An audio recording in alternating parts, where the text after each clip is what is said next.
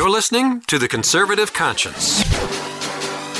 In Washington, politicians are full of half truths and hot air.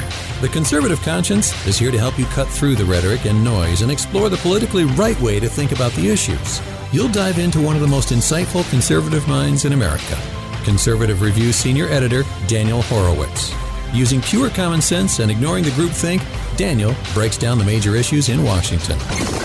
You are now entering The Conservative Conscience. And welcome back to the Conservative Conscience on this glorious Friday, August the 3rd. Thank God it's the end of the week. Um, really busy week as it started, um, but it kind of slowed down. The pace really slowed down to the typical summer August. I was wondering when August would finally set in in uh, terms of political news. But uh, this is Foreign Policy Friday. I promised you another one. And we got Jordan Schachtel, our national security correspondent, on the line. Hey, Jordan, how's how's your week been going? Hey, Daniel, it's been going well. You know, I got a lot I want to talk to you about, um, but I'd be remiss if I don't comment on my Twitter storm before we go foreign. We'll start off with domestic. Um, I just want to comment on two things going on. You know, we said this was a quieter week towards the end of the week, but the truth is, it's actually not quiet at all. If we had a conservative movement with a vision, an agenda, a blueprint, and a desire to implement it, you would understand that there's two seminal issues. One dealing with social, um, with with fiscal. One dealing with security that cut to the core of who we are supposedly as a movement and what we stand for. And yet we have the worst elements now being promoted by the champion of conservatives, who, for better for worse, is Donald J. Trump. Um, and that is Ivanka Care and Jailbreak. So I don't want to get into this too much. I'm going to do it more on the show next week on Monday. But, you know, as I ended off uh, yesterday's show with, Trump is now being convinced not just to support this first step jailbreak act, which was the retroactive early release. You know, at the time, a lot of members of Congress and my critics were like, Daniel, this is not sentencing reduction. This is prison reform. And, really, obviously, it was back end jailbreak. So, yeah, it didn't do it at the front end, but at the back end, it lopped off 50% of sentencing for some of the most violent people in the country. But actually now they're getting Trump to tack on the Lee Durbin bill, which will do front end sentencing reduction, including opening up um, sentencing of juvenile murderers life in prison without parole. Now, let me ask you, who is serving uh, as a juvenile um, life without parole in federal, not state, but federal prison? If you guessed MS-13, you were correct. That's mainly who it is, because by definition, we're we're dealing with immigrants if they're in the federal system for simple murder. Um, th- this is like this would be the equivalent of Obama running for president and then repealing Obamacare. Okay? I mean, this is more antithetical to anything Trump has ever stood for than ever before. But we got Jared bringing the Kochs into the White House while Trump is complaining about the Kochs. This is what happens when you don't have a conservative movement willing to call the balls and strikes. Um, so, you know, again, we'll get into that later this week. Then you have Ivanka Care. Now, it's not an imminent threat, but Marco Rubio introduced a bill. Joni Ernst is signing onto it. Deb Fischer and Wagner is introducing in the House. It's, you know, this is something that is only going to grow legs and not go back. Um, I have a comprehensive piece out taking it on culturally, fiscally, how it actually uses social, social security and makes both things even worse. It is antithetical to everything we believe in, but there's silence. Nobody wants to criticize this White House. And when I say criticize, I mean, you know, the same way Reagan's base did to Reagan, like, hey, you know, like, dude, this is not going the right way. And, you know, finally, before, and I don't want to keep Jordan too long here, before we get to foreign policy, um, I just want to address a point about criticism. So a lot of people say, "Well, but Daniel, uh, Gorsuch and the tax cuts and the uh, Iran deal, and look at he got rid of you know uh, the short-term health care plans this week, dude." I, th- and that's great, and we praise it when it happens. But let me give you an analogy. There's a difference between two scenarios with a husband and a wife. Scenario A is the husband did so much good for the wife that day, bought her flowers, gave her so much TLC. Um, but then, you know, one half an hour of the day, he was just really lost in thought, had a tough day at work, and maybe wasn't so responsive to her conversations or something. And then she gets very insulted. Well, you know, I mean, the guy's very distracted. He's a lot to do, and a lot of that is he's trying to do good for her. You know, this comes uh, up, and, for any, anyone who's married will know what I'm talking about. Versus a second scenario where the guy bought her flowers, did a bunch of good stuff, and then later in the day slapped her in the face or was caught with someone else in his bed. Right, that's not okay. That you know, the fact that he did good things doesn't ameliorate that, and that needs to be addressed.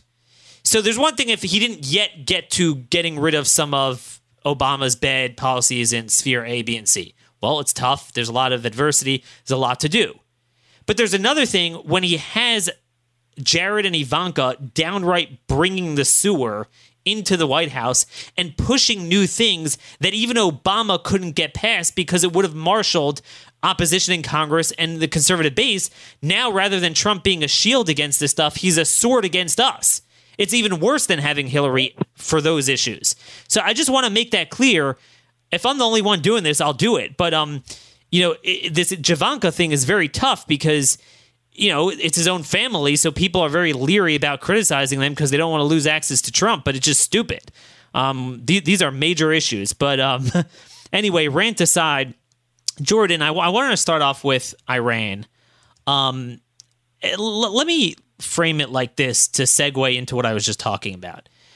I, I really like a lot of what I've seen the last six to eight months from the White House on foreign policy. He wound up categorically getting rid of the Iran deal. Um, you know, he stopped the belligerents from North Korea on whether it's succeeding or not. He certainly didn't give anything, and he only got, you know, the prisoners released. Um, but then, you know, recently we're hearing some things that sound kind of liberal. You know, some of the things he's saying, things he says to Putin, some of the things about meeting with the Iranian leader, some of the things he's doing with North Korea. And, you know, we could dismiss it all as fake news. No, look at what he's actually doing, and it's good. And, and that is all true. But, Jordan, as someone like me who's more of a generalist, I deal with a lot of issues. So, don't you see my concern that more than any other president in history, we have a guy who doesn't understand mutual exclusivity of things. So he'll literally get on Twitter and say, This guy sucks on crime. He's weak on crime. We need to be tough on crime. And then he'll pr- promote a bill that like violates every part of his crime, drug, and um, immigration agenda, and it will be lost on him. So my concern is: Are we seeing some of this with Iran and North Korea? since we met last, or are you not concerned? There, there's definitely concerns about the situations in Iran and North Korea. Uh, if we want to start with Iran, um, you know, there's um, a countrywide protest movement going on right now that's picking up a lot of steam. A lot of people are really upset with the ruling Islamic regime because, you know, either the economy or the political oppression or a combination of both. Um, Iranian people are not happy right now with the ruling regime.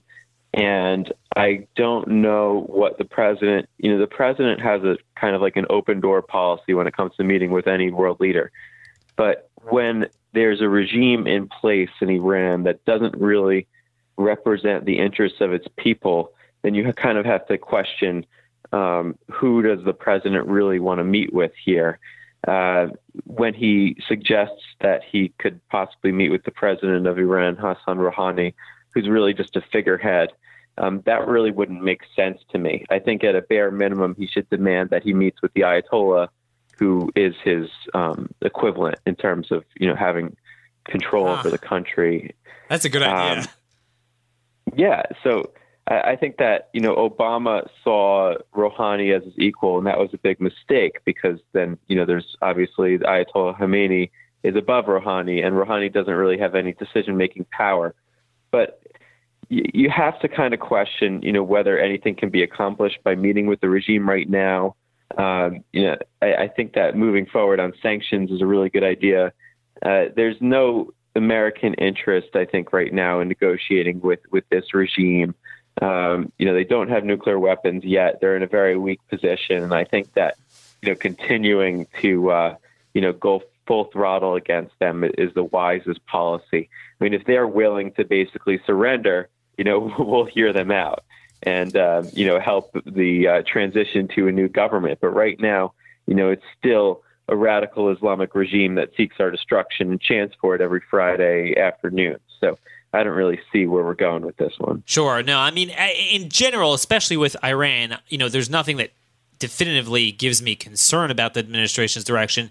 They categorically got rid of, the Iran deal. It looks like they're going to go pedal to the metal on Europe now, um, demanding that they either fish or cut bait with doing business with Iran.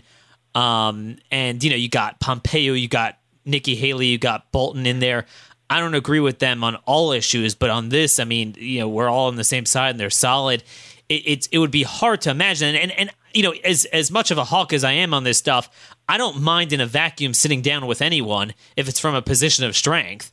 Um, but you know, again, it's just like what I'm saying is we're seeing with this president a lot of times he could do a really good thing and then at the same time kind of undermine that with another policy. And it's just bizarre um, to to close the loop on Iran. So you mentioned the protests and I think the very first time we were on together that we did a foreign policy Friday it was a couple months ago.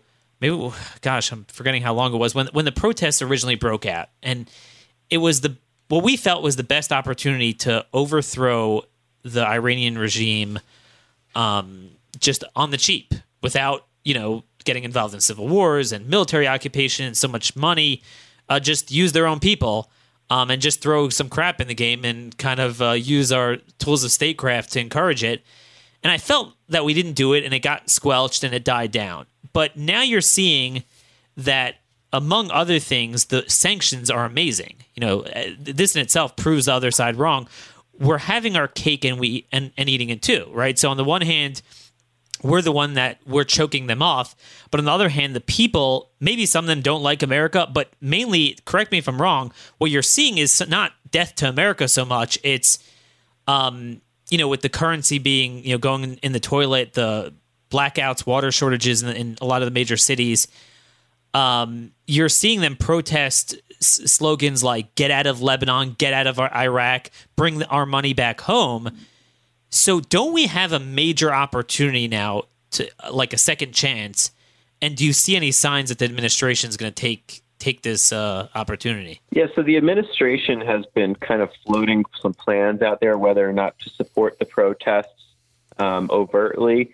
And I think rhetorically, they're behind the Iranian people, but they're leaving it at that right now and just kind of seeing how this plays out. But you know, from what you're seeing, you know, from these videos being protested from on the ground in uh, Tehran, in the capital of Iran, and elsewhere, uh, it's taken a very anti-regime. Uh, they, have taken a very anti-regime approach.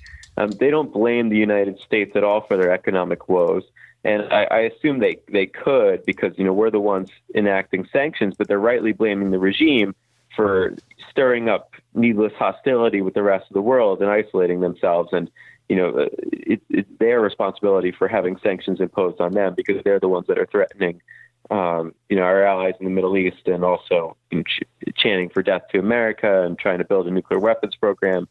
Uh, I think that an average Iranian just wants to see Iran become, you know, part of the community of nations. They don't want them to become the next North Korea and become this, you know, adversary to the world. I think that, you know, most Iranians are relatively well educated and um, you know they don't really subscribe to what's going on um, inside of Tehran with with the Iranian parliament and with the Iranian regime.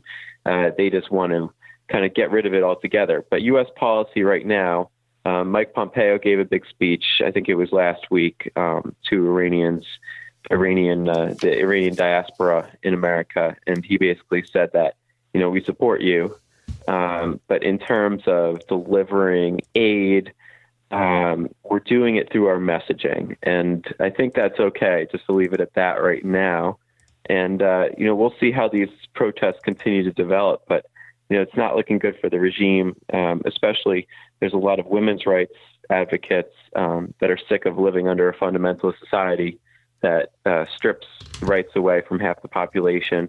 And there's just a lot of resentment against the regime right now. So uh, I don't think that now is the time. And the Trump administration's policies have been terrific so far.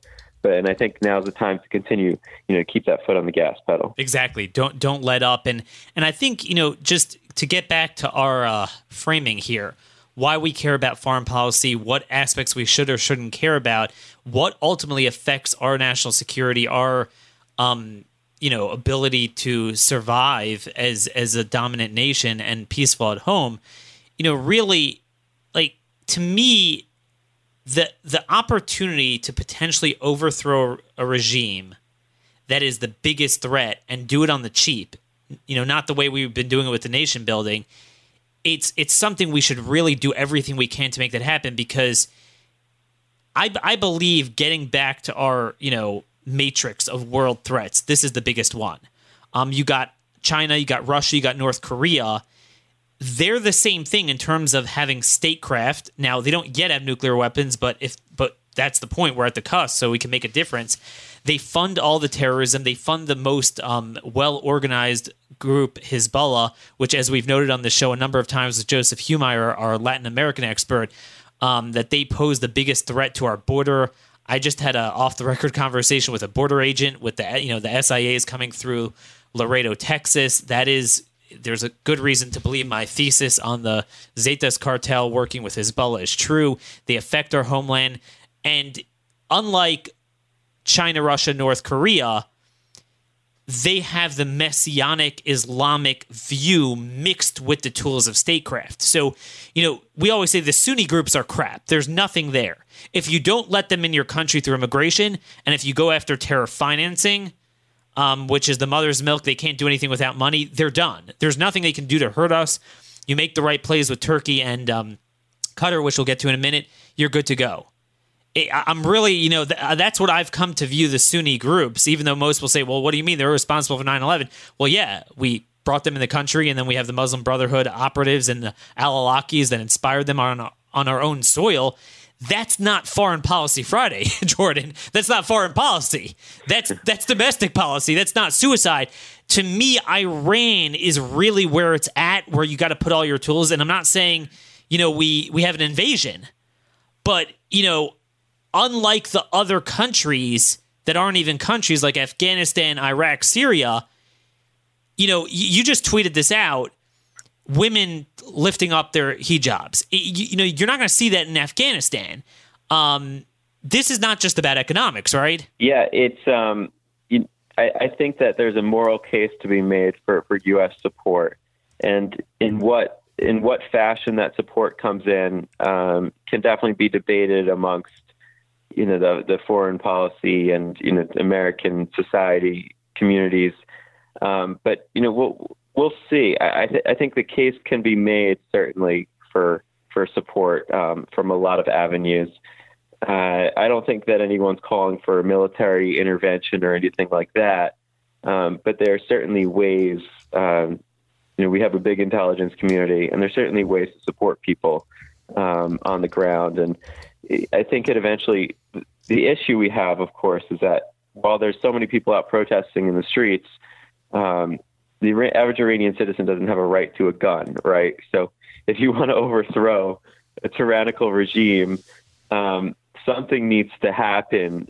Either either the IRGC, you know, and then the crazy Quds Force people, they need to decide um, that it's not worth, you know, killing their own citizens or they might make the other decision that you know they don't care about the majority, kind of like what's going on in um, in Syria and Iraq, where you have like a lot of sectarian issues because you know the majority of the country might believe in one thing, but you know the other people have the guns.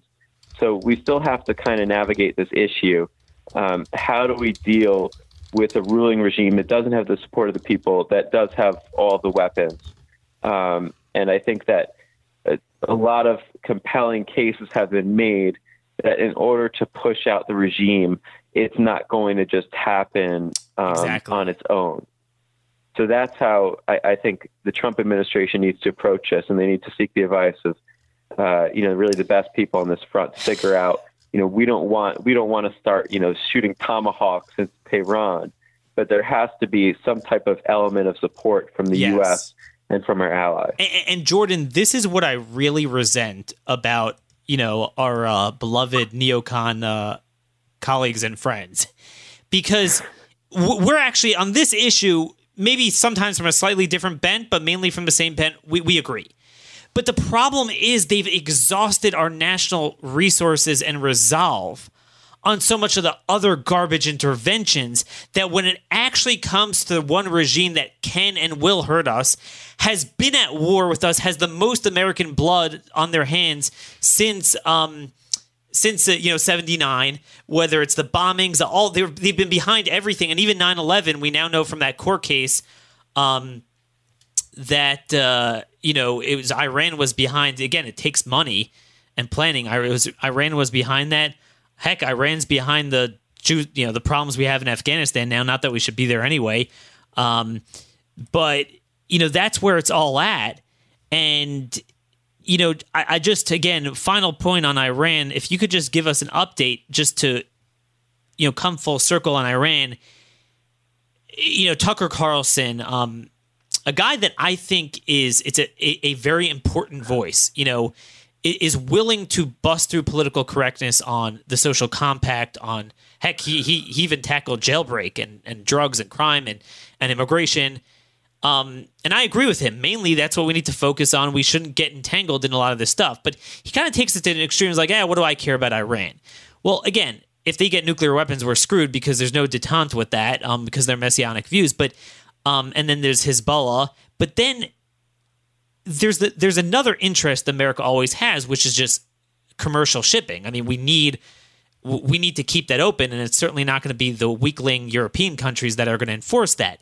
So, could you explain what's going on in the Straits of Hormuz now, um, what the Iranians are doing, and why that's significant? Yeah, so Iran is just commenced a an, a pretty large exercise, and that exercise they're drilling on how to basically shut down the Strait of Hormuz, which is um, you know which kind of is between the Persian Gulf or Arabian Gulf, which is what the American policymakers are calling it now, which I kind of like, and and it separates that between the Gulf of Oman.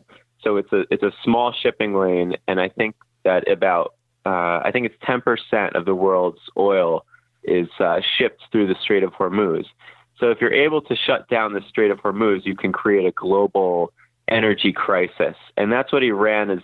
Um, that's what their exercise is basically threatening. So they're drilling on how to do this, and of course, the U.S. has a huge presence there. You know, in Bahrain and uh, you know, we have our Qatar base, and we have a lot of um, naval assets in the Strait of Hormuz, um, which borders, you know, on the east Iran.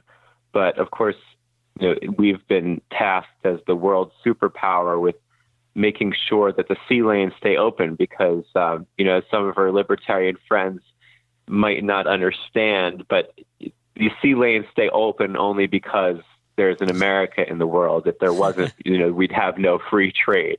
Uh, so, and, so and, and they, they love American themselves some commerce, you know.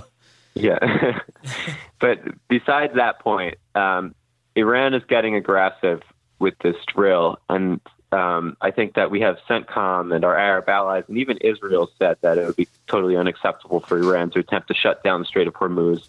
Um, so that's that's the latest. Uh, the American um, fleet in the Strait of Hormuz and the Arabian Gulf is really monitoring that closely, and hopefully. Iran doesn't do anything stupid because I think it would result. Um, you know, it's a far different administration. The last administration allowed for our sailors to get captured allowed for these small boats to, you know, fire off machine gun rounds next to our boats.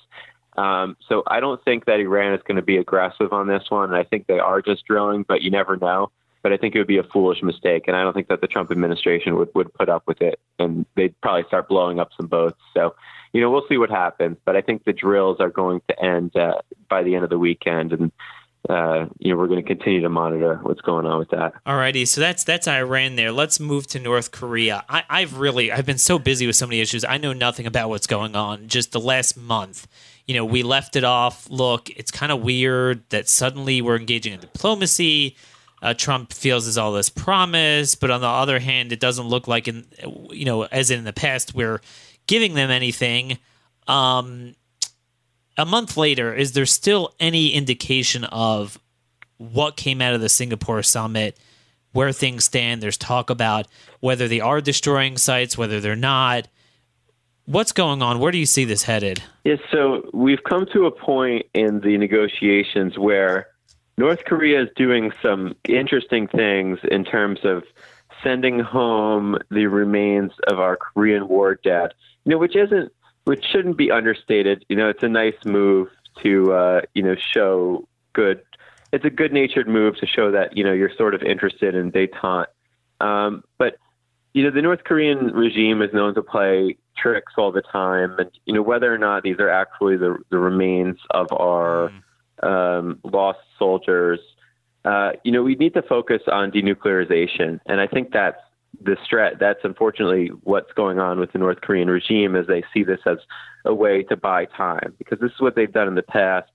Um, you know, they've they've held summits. They they talk to the South Koreans and say, okay, we're interested in peace now, um, but it really hasn't turned into anything, um, especially under Kim Jong Un and his father, uh, Kim Jong Il.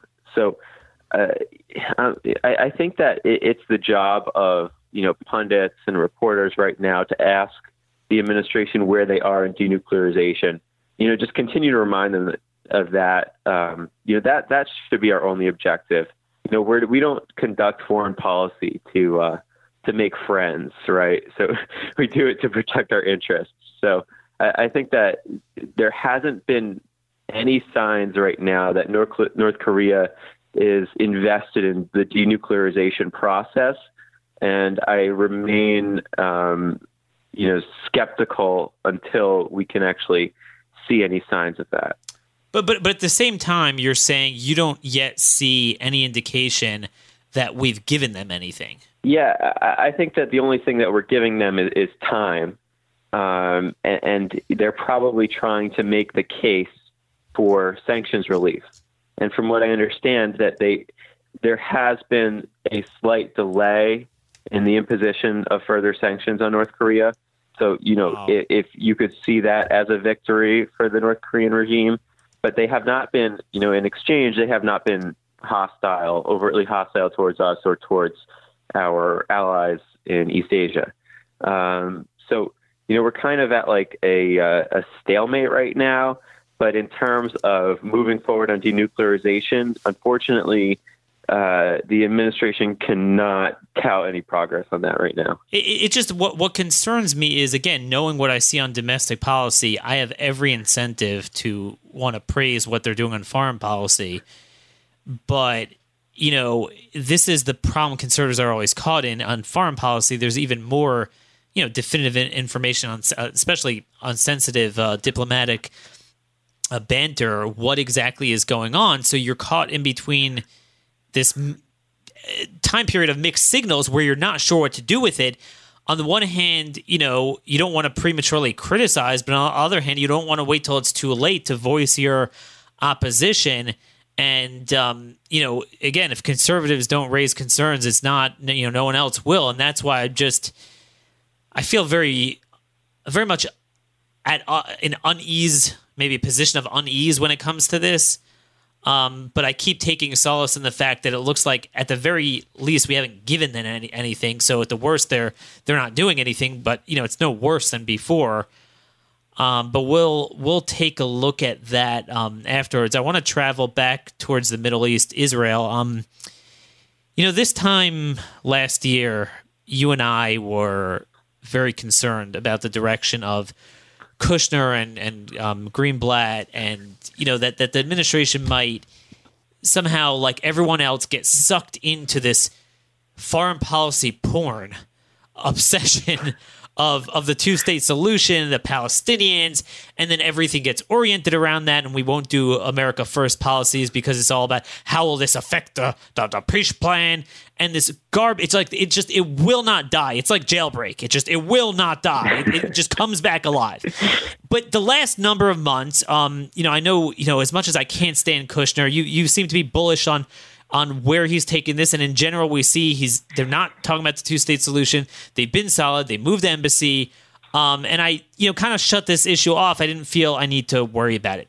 I'm seeing today that the AP has a report out. Trump staffs up Mideast team for peace rollout. That it looks like, you know, whereas I thought before it was kind of a throwaway, that now that they're, you know, they're trying to beef it up. Um, and then in conjunction with the fact that as good as things have been, better than any other administration, Netanyahu still does not appear to be pulling the trigger on annexing even the no-brainer parts of Greater Jerusalem. Do, do you is is are there any concerns here, or is this all BS, and you don't you just see them more or less continuing the same policy? Yeah, I think I would be more concerned, and, and you know, the two-state solution cartel people, it's like it's an institution in Washington D.C., so they need this to keep their jobs at all their uh, think tanks and sure. such. But um, I, I think you know the the thing is, whenever the the PLO has stepped out of line, this administration has hit them really hard. Um, and it doesn't seem like that they're going to get away with much. Um, so even if you know, let's say the administration moves forward on this peace plan, which would just, um, you know, it, it's such a low priority right now, which is a, okay. I don't understand why they would stat they they would staff up on this stuff right now. I I don't know if it's like a PR move to um, to maybe appeal. Like the, my hopeful outlook is that it's like a PR move to appease our Arab allies as to, you know, saying, okay, we're going to take a shot at this because, you know, you guys really like the Palestinian thing and, you know, we're going to present them with an opportunity. And um, I think, you know, guys like Kushner and Greenblatt and uh, Ambassador Friedman, very, very pro Israel. Um, and, I, you know, I don't see these guys as, you know, being ups- the past administration was obsessed in appeasing the Palestinians and trying to deliver them statehood. And you know, Abbas kind of failed them because he's a he's a maniac and he only wants the entirety of Israel. And you know, every Palestinian leader basically needs this uh, position as their mandate because it's you know one of the most radicalized populations on earth. Uh, so there there will never be I think even even if the United States presented the the Palestinian, uh, regardless under what any administration, if they presented them with the West Bank and Gaza as a um, united Palestinian state, you know the Palestinians have already rejected this offer multiple times because of divisions within you know the Palestinian leadership and because they want the entirety of Israel and would never you know accept Israel. Um, but I, am not so concerned with the Trump administration because of the people, um, the people that are that are there right now leading this process. Uh, you have some very very pro-Israel actors that I think, you know, even though there's an institutional need for this two-state solution stuff, I don't think they're going to let um, Israel be sacrificed um, in exchange for this. No, no, and, and just to reiterate my concern, and, and I agree with you. I'm not yet concerned. I think I think you struck the right balance there. It's just again, it's um, you know, one of the things that served me well over time in politics, why I think my intuition is usually right, is because uh, I am a generalist and I follow many issues, and politics all comes together. The swamp is the swamp.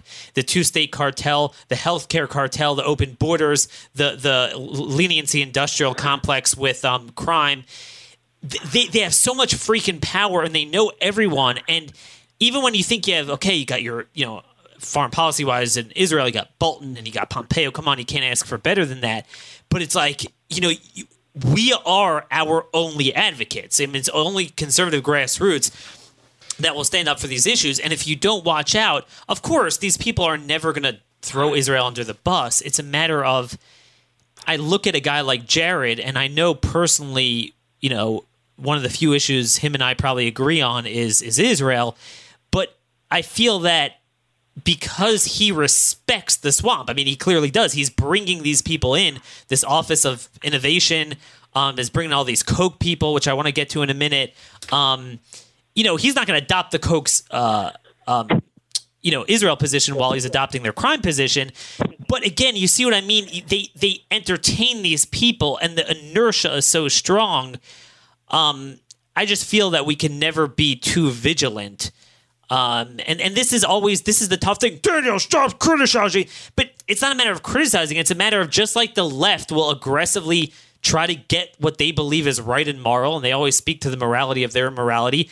You know, I, why don't we have people on our side that aggressively want to ensure that we get our mandate? Um, so I just want to, if you could answer with that, just one, you know, one piece of information here. And again, it's not really a concern because every administration has done this, but I was just conversing with Cruz's office. Um, in June, they sent a letter to the State Department saying that, hey, pursuant to the 1987 Anti Terrorism Act, hasn't the time finally come to get rid of um, the PLO consulate in in America?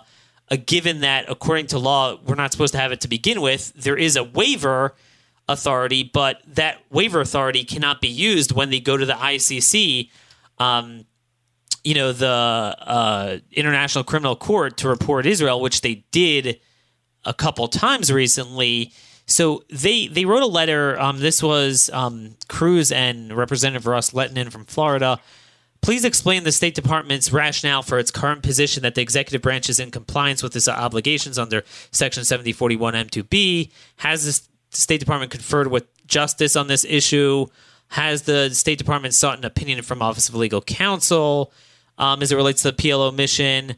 Um, have they communicated with the PLO about this issue? You know, so it's kind of left open. Do you know where this stands and why why State Department's not being more aggressive? Yeah, well, the State Department as an institution is hyper anti-Israel, so they'll pull out all the stops to, uh, you know, ensure that the Palestinians have representation in Washington D.C.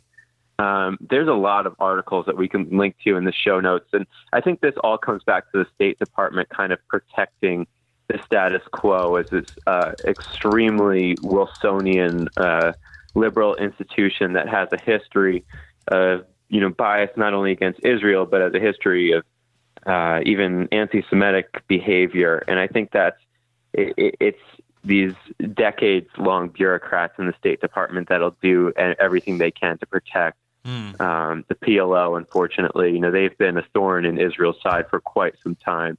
And I think that, you know, this State Department is way different because we have, you know, a, a hawk and, and Secretary Pompeo with, with a, you know, a truly terrific track record on Israel. But I mean, if you look at past secretaries of state, uh, of course, John Kerry, uh, he's really, uh, you know, a representation of what the State Department is. Um, you know, extremely anti-Israel, extremely hostile to Israel. Uh, you know, they treat Israel the way that a lot of these European governments treat Israel with complete disdain, and I think that's what um, you know the professional bureaucracy I think is stopping uh, the administration from. Of course, President Trump can get involved in this issue, but you know, I think that this is kind of like a small ball issue for him. I think he he thinks that he got he got the embassy moved. You know, he probably doesn't want to go back to Israel too soon uh, sure. go back to Israel policy right away. So I, I, think it's just something that's being fought through the bureaucracy. And, you okay. know, we can, uh, people like Senator Cruz are, are, right to raise this issue because at least it calls some attention to, to what's going on. And that, you know, I think we do have a legal mandate to, to boot the, the Palestinian, uh, embassy in DC. No, for sure, for sure. And, and that's the thing, again, just to reiterate, I mean, we, you know, we are our only advocates and, you know, I can't think of a better person on this issue to run the State Department than Pompeo. But you know, if if I were running the State Department, if you were running the State Department, I, I've come to learn that the they're so strong. And Jordan, this is what bothers me about our colleagues. It takes a village. Hillary Clinton was right. Yeah. Not not not to run a family, meaning, but in, in, in the context of politics, you need a movement. You meaning not just to keep like your guys in line, but sometimes you got to give them the the, the counterbalance. You got to make the case publicly so it makes their lives easier. It's not so much Daniel, stop criticizing. It's a matter of you got to you know, Reagan relished this. He wanted it. It helped him out to have that kind of pressure from the base because, um, you know, no one else is going to do it. And you know, this is what I, I write in Steve, Steve Deace's book coming out. He asked a couple of his friends to write, you know, a couple pages of their thoughts, and, and and I really focused on my thesis on Newton's political laws of, of motion. And, and, you know, things will gravitate to the strongest gravitational pull. And even if you have your best people in there, you know, the judiciary is a cesspool, the State Department is a cesspool.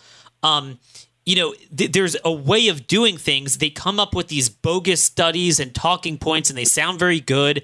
And you know, they, they get taken in by it, or or even if they know it's BS, they don't feel like they have the the backing to fight it. And this is why we got to be vigilant. Um, I'm with you generally on Israel. you know, I, I don't see yet uh, problems, but you know, putting this stuff together, we gotta gotta make sure we're heading in the right direction. We're running out of time. Couple quick issues. Turkey. Um, you know, for a while, many of us were frustrated that this administration was, you know, going weak on prosecuting those guys um, beating up uh, uh, Kurds on our soil, um, not trying to force the issue on kicking them out of NATO. Um, you know, generally the way we treated Erdogan and his response with that coup, um, when he's really the chief Muslim Brotherhood leader, Sunni terrorist sponsor, along with Qatar. It's all the money. It's not Afghanistan. It's not Syria and Iraq. It's it's really Turkey and not to invade Turkey, but again, soft power against him. So finally, I find it interesting that none of that really changed the administration, but this imprisoning of Pastor Andrew Brunson is what set them off, and now they slap sanctions on. Could you explain a little bit what the sanctions are, and are you seeing generally a posture change towards uh, Turkey from the government? Yeah, so unfortunately, there has been no posture change. I think Turkey is doubling down on the extremism and I think that there was, you know, there was a, there was really an international coalition, I think, of uh, evangelical groups that really pushed this issue hard, and and Congress uh, responded um, with the with the detention of Pastor Brunson. But it, what's interesting is that there's also apparently, and you'll see this in some State Department press releases. They reference other Americans that are imprisoned by Turkey because you know after that supposed coup they threw like tens of thousands of people in prison. And I think there's a lot of dual nationals in America, uh, American citizens that are actually stuck in Turkish prisons still to this day from that coup attempt a few years ago. Um, so we're still kind of fighting over that. Uh, but in, in, terms of, of Tur- we sanctioned uh, two high-ranking Turkish officials. Uh, we did not sanction the president, Erdogan, which I think we should have because he's the man, oh, you know, ultimately res- responsible for making the decision. You don't you don't um, hold an American hostage without the uh, you know the consent of the leading uh, authority in Turkey. So I think that um, it, it, it is, however, great to see that you know the president has been very had in the past been very cordial with Turkey and Erdogan, and he actually blasted them on on his favorite uh, platform on Twitter the other day. So so you know he's invested now in this situation. I think it's good that we're we're coming we're coming to recognize the reality that Turkey isn't our friend, and you know living in denial of that situation wasn't anything good. So I think now that this is becoming a huge uh, international issue with pa- Pastor Brunson's uh, detainment and also other American citizens, I think I think it's good that we're raising awareness about that. And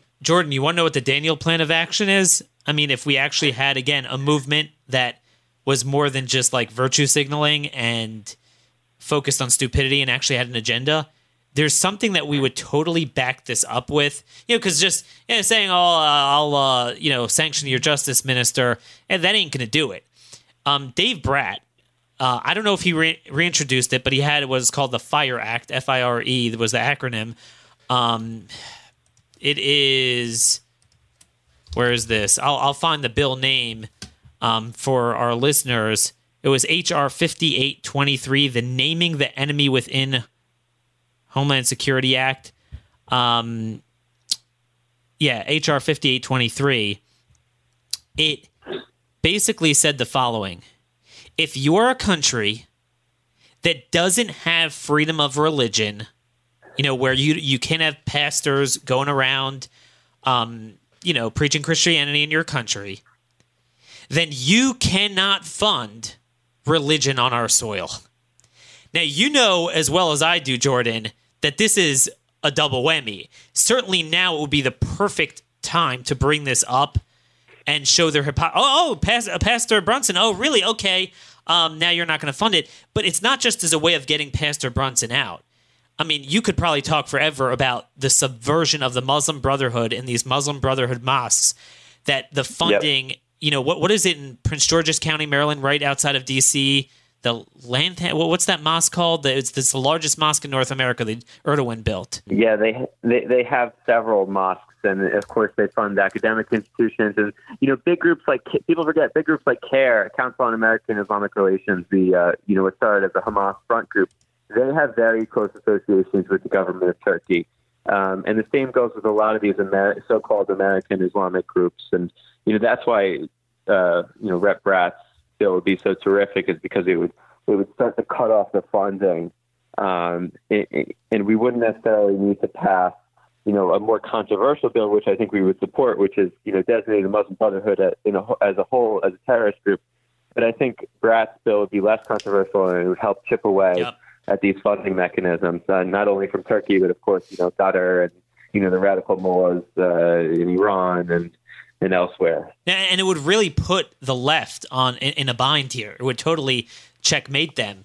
Um, because they, they claim to you know support freedom and everything, and you know this is not banning mosques. This is you know you have a right as an American Muslim to you know have your religion here, but what there is no right to do is to have a foreign government fund it. I mean that is very much within the purview right. of the government to stop, um, especially when they they fund terrorism and everything.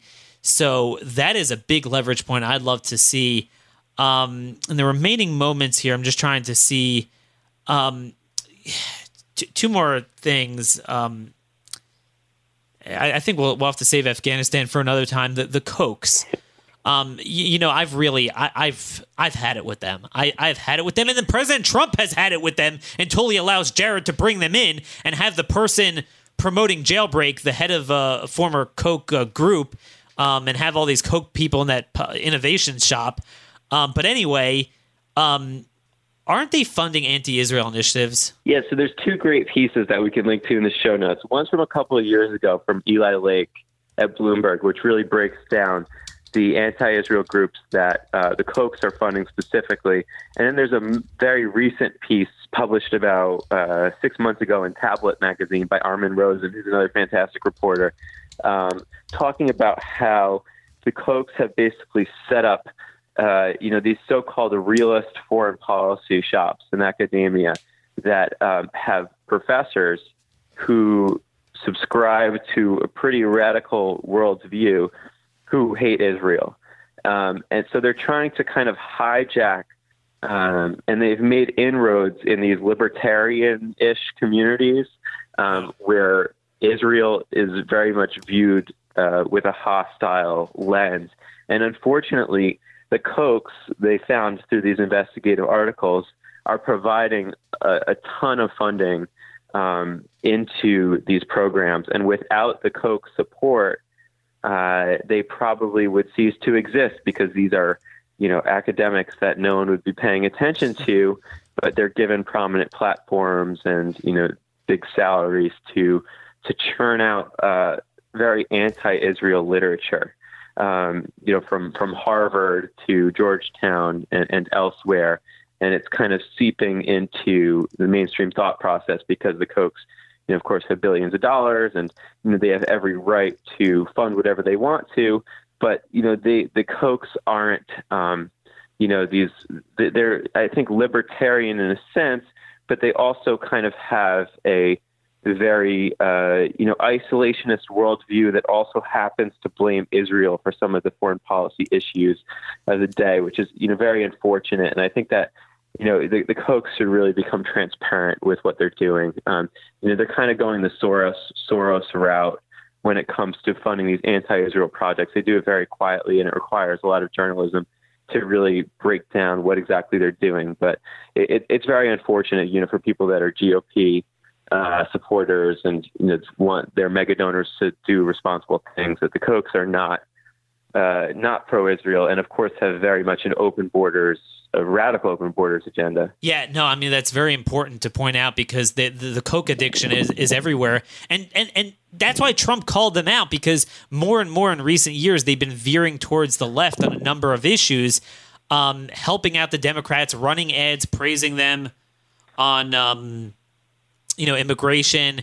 And, you know, what's disturbing is we're more and more getting the, what I call the stinger, but not the honey from them, you know, where we agree on certain economic liberties, on health care, on free market labor issues. You know, it kind of a juxtaposition to the two issues I started out with. You got Jared's jailbreak and Ivanka's, you know, socialist paid family leave. Why is it that the Koch seem to be successful in having Jared promote um, their version of libertarian crime laws, but not successful in blocking very anti libertarian and anti conservative um, fiscal policy from Ivanka. So, you know, the, the utility of these groups, you know, Americans for Prosperity that, you know, we kind of fought alongside during the Tea Party era on fiscal issues under Obama and the bailouts, you know, a lot of that's going away and we're really only getting the bad stuff from them. And I think it's important uh, we, we kick that addiction because it's just, uh, it's a big problem. Finally, um, Jordan, the last issue before we let you go, um, this is a big deal. I'm reading from CBS's um, San Francisco Bay affiliate. Details surface about Chinese spy who worked for Senator Feinstein for nearly 20 years. What do we know about this? Yeah, so this was a, a crazy article. So there's a political article, a Politico article about you know foreign influence in uh, in Congress, and you know halfway down the story, we learn that uh, Senator Feinstein, Dianne Feinstein of California had a Chinese spy employed by her for 20 years, as you said. And, and it's remarkable because uh, this person was whose name is not known. She fired him a few years ago and was able, you know, talk about partisanship and bias in the media. She was able to sweep this issue under the rug until it just came out in a random political article. And of course, China is our chief adversary, and they had uh, they were able to place um, a spy on the ranking member of the Senate Intelligence Committee staff. And it doesn't seem that reporters are too interested in talking about this, but it's pretty remarkable. And you know, Feinstein has kind of um, downplayed this and said, you know, he was only my driver, and he was also apparently uh, her her uh, you know advocate for the Asian American community, and he you know spent time in the California office. But you don't really know, you know, when when when the Chinese are placing spies in the senator's office, I think that you know it, it's worth a, a follow up story at least in, in the New York Times or Washington Post, and you, you really haven't seen any of it. And you know, Senator Feinstein, of course, is an incredibly powerful um, senator. Uh, she has uh, you know so much influence. Uh, in the day-to-day politics, and and it, it, it's it's quite a fascinating story that China was able to place a spy in her office and that the media doesn't seem to care. See, but I wonder what does it say about Dianne Feinstein? Meaning, how did they even think to go to her to begin with? Somehow I don't imagine or envision Russian spies being able to infiltrate Andy Biggs or yeah. Dave Brat or so, so some the, of these people. Yes, so the story's kind of weird because it said that the Chinese, you know, were working on this American citizen for a while, a Chinese American, and they were able to, you know, convince him to start spying for China. Um, but the FBI interviewed this person uh, before Feinstein fired him and found that he was only passing political information. And of course, you know, we know that the Comey FBI didn't really do a bang up job with anything. So I, I think that maybe it's worth, uh, you know, investigating this person again because, you know, someone with even access to um, the emails address, the personal email sent by F- Senator Feinstein could have access to some type of, uh, you know, top secret classified information through someone else, and you know the relationships that this person made uh, during his time as a Feinstein staffer. Uh, so. Uh, I hope that there's more reporting on this, but um, you know, I certainly wouldn't trust the conclusions that the Comey FBI came to that this person didn't uh, retain access to any top secret information because it's very possible that he did. Well, there you have it, folks. There's a there's a lot to consume here, a lot to digest. We'll try to link to as much as this as we could find. Um, too much going on, too little time.